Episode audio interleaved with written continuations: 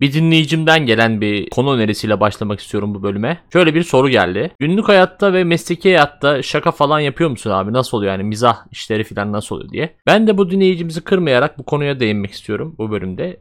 Şimdi sırada dünyanın en dandik introsu var ardından başlıyoruz. Şükündür. Çıkındır. Çıkındır. Çükündür. Çükündür. Şükündür. Onu da duydum ama şükündür. Şükündür. Çükündür. Çükündür. Eskiden mizahla ilgili çok katı düşüncelerim vardı. Yani şuna gülmeyen adam maldır. İşte bunu okuyup da anlamayan adam gerizekalıdır. Şu espriden anlamayan adam öküzdür falan gibi. Hani daha ziyade insanları genelliyordum. Hatta daha doğru bir tabirle aşağılıyordum diyebilirim. Ama yıllar geçtikçe insana bir iç farkındalık geliyor. Bir insan kendiyle yüzleşmeye, kendini daha çok dinlemeye, kendiyle daha çok vakit geçirmeye başlayınca bu sefer de şöyle düşünmeye başlıyorsun. Ulan ben buna gülüyorum ama bu adam gülmüyor. Acaba ben mal mıyım? Hani bu sefer bir iç farkındalık geliyor. Veya ben gerizekalı mıyım? Acaba bu adamın güldüğü mesela bilmem ne programına ben güldüm falan gibi. Ama daha sonra anlıyorsun ki aslında hani mizah e, zevkle alakalı bir durum. Yani zeka da gerektiren bir şey ama hani zekadan zekaya da fark ediyor. Ne, nasıl diyeyim yani kafası çalışan bir insan bazen hiç böyle bir espriyi anlamayabiliyor falan. Tamamen zevkle alakalı bir durum diye düşünüyorum. Dinleyicimizin sorusuna dönecek olursak benim hoşlandığım mizah ya da güldüğüm şeyler daha ziyade böyle özellikle iş hayatındaki insanlar tarafından bu ne AQ diye yüzüme bön bön bakılan şeyler oluyor. Zaten ofansif mizah falan hiç girmiyorum yani düz normal hani suya sabuna dokunmayan absürt mizah bile bazı insanlar için gerçekten bu ne ki acaba yani buna niye gülüyorsun ki falan seviyesine geliyor. Ama tabii sosyal hayatta biraz daha farklı. Sosyal hayatta sonuçta insanları kendiniz seçiyorsunuz. Hani görüşmek istediğiniz, arkadaş olmak istediğiniz insanları kendiniz seçtiğiniz için durum biraz daha farklı. İş hayatına dönecek olursak mesela şöyle bir örnek verebilirim. Biz öğle aralarında bir eski iş yerimde YouTube videoları izliyorduk. Türkiye'deki bir iş yerim burası. Böyle fail army, işte düşen adamlar, kedi videoları falan izlerken gayet herkes gülüp eğlendiği esnada ben de o dönem işte Cult diye bir YouTube kanalı keşfetmiştim. Şu an çok meşhur olan Cult'tan bahsediyorum. O zaman kimse bilmiyordu ve dedim ki ya bunların Dedektif diye bir serisi var. Hani onu bir izleyelim bak çok komik falan diye açtım. Hani birinci bölümü izledik. Bön bön baktılar. İkinci bölümün yarısında ben dayanamadım kapattım. Çünkü çok suçlar bakışlarla üzerime bakıyorlardı. Tabii ben de daha fazla ısrarcı olmadım yani. Kapattım gitti. Bana ne. Sonra yine aynı iş yerinde bir gün saat 5'i gösterirken böyle hepimiz çıkmak üzereyiz hazırlanıyoruz ve günlerden de cumaydı hani bilirsiniz cuma mesai çıkışının bir coşkusu olur insanlarda 60 saatliğine özgür olmanın verdiği o amansız hissin tadına varır insanlar. Umut Sarıkaya'nın çok sevdiğim bir karikatürü var. Hani kral olsam mesai bitti mi 5 dakika durmam bir oda şeklinde ve benlik bir şey yoksa çıkıyorum diyen takım elbiseli taç takan bir adam e, resmedilmiştir. Bu karikatürü de Instagram'a atarım eğer merak edenler varsa. Instagram.com slash çükündür alt çizgi podcast. Reklamları dinlediniz. Neyse. Hadi kalk neyse de dedim Umut Sarıkaya'ya. Hani görünür yani sonuçta bu. Ve hani gerçekten ne kimseyi inciten bir şey daha ya tam olarak bizim durumumuzu anlatan bir şey. Çünkü işten çıkıyoruz. Hani daha çok hitap edebileceği bir kitle olamaz. Beyaz yakalı işte 5'te işten çıkacak olan adamız yani. Ve WhatsApp grubuna attıktan sonra inanılmaz bir e, ateş böceği sessizliği. Hani sonsuz bir boşluk. Asla gelen bir tepki yok. Ya dedim ki Umut Sarıkaya lan bu nasıl gülmezsin yani falan böyle. Hatta böyle işte yavaş yavaş ne biçim insanlar bunlar falan diye düşünmeye başladım. Bir keresinde bir film önerisi isteyen bir kadın arkadaş olmuştu. Şimdi siz "Iı, Serdar ıı, karıya film mi önerdin iş mi attın kıza falan demeyin. Kocasıyla izlemek üzere bir film önerisi istemişti. Ben de hani İlk defa böyle bir öneriyle karşılaştık. Zaten film kültürüm çok iyi değildir. Dedim ki Airplane diye bir komedi filmi var biliyor musun? Ben çok gülüyorum falan. Aa bilmiyordum izleyelim falan dedi. E, izlediler. E, ertesi pazartesi bir geri bildirim almadım ama biraz da merak ediyorum acaba ne oldu falan filan diye. Salı günü sordum hani ne oldu ne bitti beğendiniz mi vesaire diye. Ya dedi işte biz bunu pek beğenmedik de yarısında kapattık dedi. Ah dedim işte ekşici alert bu olaydan sonra anladım ki aslında böyle film önerisi, işte dizi önerisi, kitap önerisi falan yapmamak gerekiyor yani. Bir insanın zevkinden %100 emin olmadığını sürece Hem o insan ızdırap oluyor hem sizin moraliniz bozuluyor. Ulan diyorsun yani Airplane harika film anasını satayım yani mizaha yön veren bir eser ama yok işte adam beğenmemiş ne yapacaksın yani. Şu ana kadar benim beğendiğim ancak başka insanlar tarafından üretilmiş mizah eserlerinden bahsettim. Çünkü hani referans olarak direkt dersem ki ulan benim esprime gülünmedi belki de komik değil bilmiyorum ama hani genel olarak herkesin komik bulduğunu düşündüğüm insanları kullanarak kendime bir referans noktası belirledim ve götü de sağlama aldım açıkçası. Çünkü şimdi siz dersiniz ki bu herif kendini beğenmiş yavşak neler anlatıyor böyle. Hayır dostlar hayır yani. Gördüğünüz gibi Umut Sarıkaya dedik, Airplane dedik, Cult dedik. Yani bunlar güldüğümüz mecralar. Dolayısıyla beni kendini beğenmişlikle falan suçlamayın ilerleyen dakikalarda. Sosyal hayatta daha önce bahsettiğim gibi hani zaten kendi yakın arkadaşlarım veya zevklerimizin daha çok uyuştuğu insanlarla konuştuğum için genelde yaptığım espriler pek problem olmuyor. Hani en azından reaksiyon alıyorum. Belki de ayıp olmasın diye gülüyorlar bilmiyorum. Ama sonuç olarak istediğim reaksiyon alıyorum. İş hayatında ise durum böyle olmuyor. Özellikle bazen bir durum oluyor ve ben o konu hakkında maalesef aklımdan geçen şeyi direkt olarak söylemek gereği duyuyorum yani. Tutamıyorum içimde. Hemen zart diye söylüyorum ve yine bir ölüm sessizliği hakim oluyor ortama. Örneğin Türkiye'deki işten yine örnek verecek olursak bir gün işte yemek menüsü mail olarak geldi bizlere. Menüde köy çorbası diye bir çorba vardı. Ve ben de durur muyum? Yapıştırdım espriyi. Dedim ki ne o içinde muhtar mı var? Keh keh keh falan. Tabi bir de işe yeni başlamıştım. Hani arkadaşlarla pek bir iletişim de yoktu. Benim nasıl bir kafa yapısına sahip olduğumu da bilmiyorlardı. Dolayısıyla anlayış da gösteremediler sanırım ve bön bön suratıma baktılar. Haklılardı da açıkçası. Çünkü yani yeni başlamış bir insan olarak biraz daha temkinli davranabilirdim. Velhasıl daha sonra bu esprinin benzerini Umut Sarıkaya karikatür olarak çizdi. O da ayrı bir gururumdur. Kendisi benden habersiz olarak böyle aynı şeyi düşündü benimle. Neyse böyle böyle iş hayatında çenemi kapalı tutmayı öğrendim. Çok fazla şaka yapmamayı, özellikle hani aklıma gelen şeyi direkt olarak söylememeyi öğrendim. Ancak tabii bu yeterli olmadı. Çünkü insanlar bir şekilde benim Twitter hesabımı keşfetmişler ki o zamanlar hesabım açıktı ve hani o ne diyor'ya falan çıkıyordum genelde. O ne diyor'ya çıkınca zaten biliyorsunuz herhangi bir beyaz yakalının sizden haberdar olmaması mümkün değil. Serdar da Twitter fenomeni diye bir söylenti çıkmıştı hemen ve bu çok çabuk yayılmıştı. Twitter olmayan insanlar bile Twitter açıp veya hani benim sayfamı aratıp falan e, bakıyorlardı ne yazmış ne etmiş diye ve ben şeyi unutamıyorum. Hani böyle ilk sayfamı açtıklarında o iştahla bakalım ne yazmış bizim oğlan falan diye açıp ana sayfamda gördükleri şeyler karşısında hayal, yaşadıkları hayal kırıklıkları Hani böyle göz devirmeler bu muymuş falan deme veya anlamamalar. Çünkü çok fazla Twitter jargonu diye bir şey var. Twitter kullanmayanlar pek anlamıyorlar o şakaları. Yani bu Twitter fenomenliği insanlarda gereksiz bir beklenti yaratıyor. Ben zannediyorlar ki hani osuran adam falan diye bir hesabım var ve insanları güldürüyorum işte şey e, Bahattin fotoğrafı falan paylaşıyorum.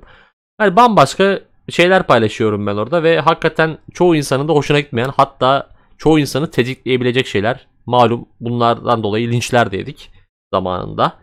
Bu Twitter fenomenliği mevzusundan sonra zaten biraz da sosyal hayatta da sıkıntılar yaşamaya başladım. Çünkü özellikle kalabalık bir mekanda hani birisiyle yeni tanışıldıysa ya da ortama birinin bir arkadaşı geldiyse bizim Serdar da Twitter fenomeni falan diye hemen konuyu açıyorlar ve hani o şeyi hiç unutmuyorum. Böyle yine çaktırmadan telefon açma. Böyle çaktırmadan göz altından bir bana bir telefondaki yazılanlara bakma. Telefonda yazılanları gördükçe suratının ekşimesi, gözlerinin bana dönüp bu muymuş AQ demesi, tipini siktimin falan gibi der gibi bana bakması. Ve kapanış yani genel olarak daha sonra pek zaten e, ilgi çekmiyor. Bakıyor ki hani ha evet kesin bu takipçi satın almıştır falan diye düşünüyorlardır diye tahmin ediyorum. Şöyle ilginç bir olay olmuştu. Yine böyle Serdar'da Twitter fenomeni diye takdim edildiğim bir ortamda bir eleman gelip bana şöyle sormuştu. Skor kaç? Ben de demiştim ki 80 bin. Çünkü o zamanlar 80 bin takipçim vardı. Halbuki kardeşimiz bana kaç tane hanımlı efendiyle cinsel yolla münasebete girdiğimi sormuş. Tabii ben bilemedim. Bu Twitter fenomeni olarak takdim edilme mevzusunun en ilginci ise bir kere bir Eskişehir Spor'un maçı izlemek üzere Olimpik Biritçiler Derneği lokalinde rakı içmekteyken bu arada ortamda herhangi bir olimpik biriç zerresine rastlanmamıştır. Sadece iskambil oynandığına şahit olunmuştur. Neyse biriççiler lokalinde 6 kişilik masada 4 kişi otururken meyhane sahibi yanımıza geldi. Pardon lokal görevlisi yanımıza geldi ve dedi ki ya işte CHP milletvekili adayı var. Ee, bizim buraya gelecek ve burası boş gördüğüm kadarıyla gelebilir mi? Tabii ki gelebilir dedik. Sonuçta 2 kişilik boş yerimiz var. Ve değerli milletvekili adayımız ve danışmanı gelip yanımıza oturdular. Vatandaşın dertlerini dinliyorlar ama biz orada falan diye hani defansa falan küfrediyorduk. Bizim o anki derdimiz oydu. Neyse bizim yine çok değerli abilerim dediler ki Sayın vekilim bizim Serdar'da Twitter fenomeni hemen basın danışmanının telefonun çıkarışını gördüm. Hesabımın adını sordu. Mecbur söylemek zorunda kaldım. Hani o an e, o adamın gözündeki nefreti, aşağılamayı, bu muymuş AQ'yu çok net hatırlıyorum. Sonra kendisi milletvekili seçildi değerli milletvekilimiz. Tabi danışmanı muhtemelen o tweetleri kendisine aktarmamıştır o seçim hengamesinde. Zaten aktarsaydı muhtemelen bir dava mava yerdim herhangi bir sebepten dolayı diye düşünüyorum. Yani iş hayatı gibi günlük hayatta da hani şaka yapabildiğim insan sayısı çok az. Kendimi çok yakın hissettiğim insanlara yapabiliyorum. Belki de gerçekten bana gerizekalı muamelesi yapıp gülüyorlar. Hani e, bu çocuk da işte biraz aklı kıtama falan diye seviyorlar. O yüzden gülüyorlar bilmiyorum. Belki hani moralim bozulmasın diye gülüyorlar bilmiyorum. Belki annem kendilerine para veriyor. Bu çocuk özgüvensiz bir şey oldu. Biraz onu yetiştirin diye bilmiyorum. Sonuç olarak çok e, geniş bir çevremde olmuyor bu yüzden. Çünkü çok fazla keyif almıyorum insanlarla konuşmaktan. %100 kafamın uyuşması gerekiyor bir insanla diyalog kurup ondan zevk alabilmem için. E, tabii ki buna şakalar ve espriler de dahil. Ve hani yapılan şakanın da asla kötü niyetli olmadığını, ofansif olsa bile sadece gülme amaçlı olduğunu karşıdakinin biliyor olması gerekiyor. İşte artık dediğim gibi bir de günümüzde özellikle her şeyin çok fazla hassaslaşması dolayısıyla, her şeyin çok kutsallaşması dolayısıyla bu da çok zor bir durum. Çok da kolay olmuyor. Podcast'ın başında dediğim ya hani benim gülmediğim şeye işte Umut Sarıkaya'ya gülmeyen adam maldır. işte şu filmi beğenmeyen adam gerizekalıdır falan gibi düşüncelerimi veya ben malım galiba benim güldüğüm şeylere başkaları gülmüyor gibi düşünceleri psikoterapi sayesinde geride bıraktım. Değerli psikoloğuma buradan sevgiler sunuyorum. Kendisi muhtemelen dinlemiyor tabii ki ama yani bundan sonra şöyle düşünüyorum. Benim gülmediğim şeye gülmeyen adamın Allah yolunu açık etsin. Yani fazla vakit geçirmeye gerek yok. Birbirimizi kasmaya, birbirimizi üzmeye gerek yok.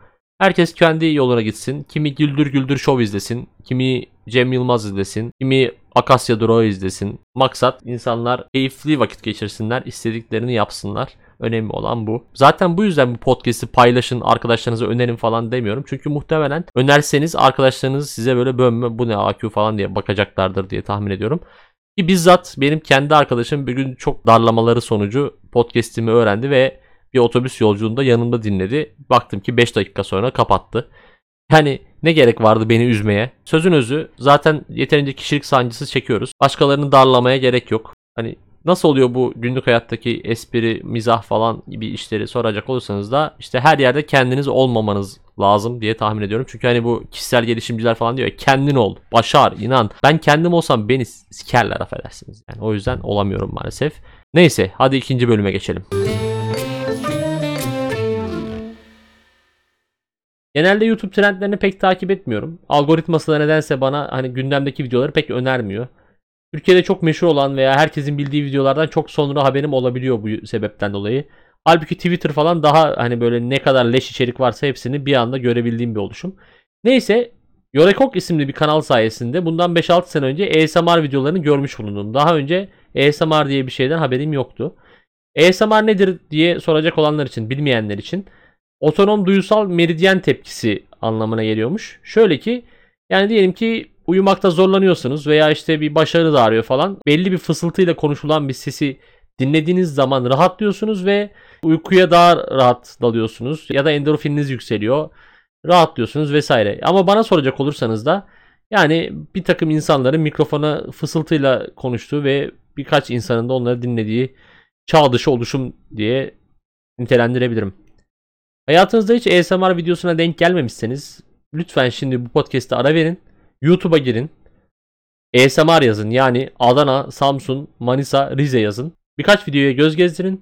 Biz burada bekliyoruz sizi. Yani görüyorsunuz değerli dinleyenler işte böyle cahil insanlar da var. Kaçıncı yüzyıla gelmiş hala ASMR nedir bilmiyor. Adam burada podcast'i duraklattı. Gitti orada şimdi YouTube'da video izliyor. Olacak işte.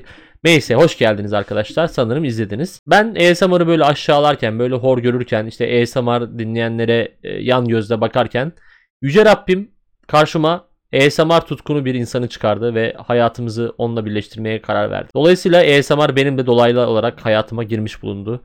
Ve ben de bu podcast'te e, bazı ASMR denemeleri yaparak değerli nişanlımın gönlüne girmeye çalışacağım.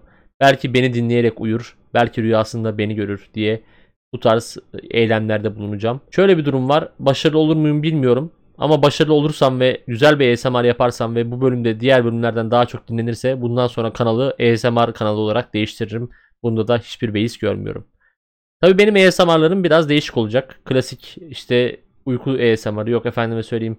e, Deden seni seviyormuş ASMR'ı falan gibi değil. Daha hayattan, daha bizden ASMR'lar olacak. İlkiyle başlıyorum. Vergi dairesi ASMR'ı. Aleykümselam. Artı. Evrakları alayım. Oo, sen eksik getirmişsin ama. Önce tapu kadastroya gitmen lazım. Bunları onaylatacaksın. Oradan belediyeye gideceksin. Ruhsatı var mı arsanın? Oo, sen daha ruhsat çıkartmamışsın. Ruhsat çıkartman lazım.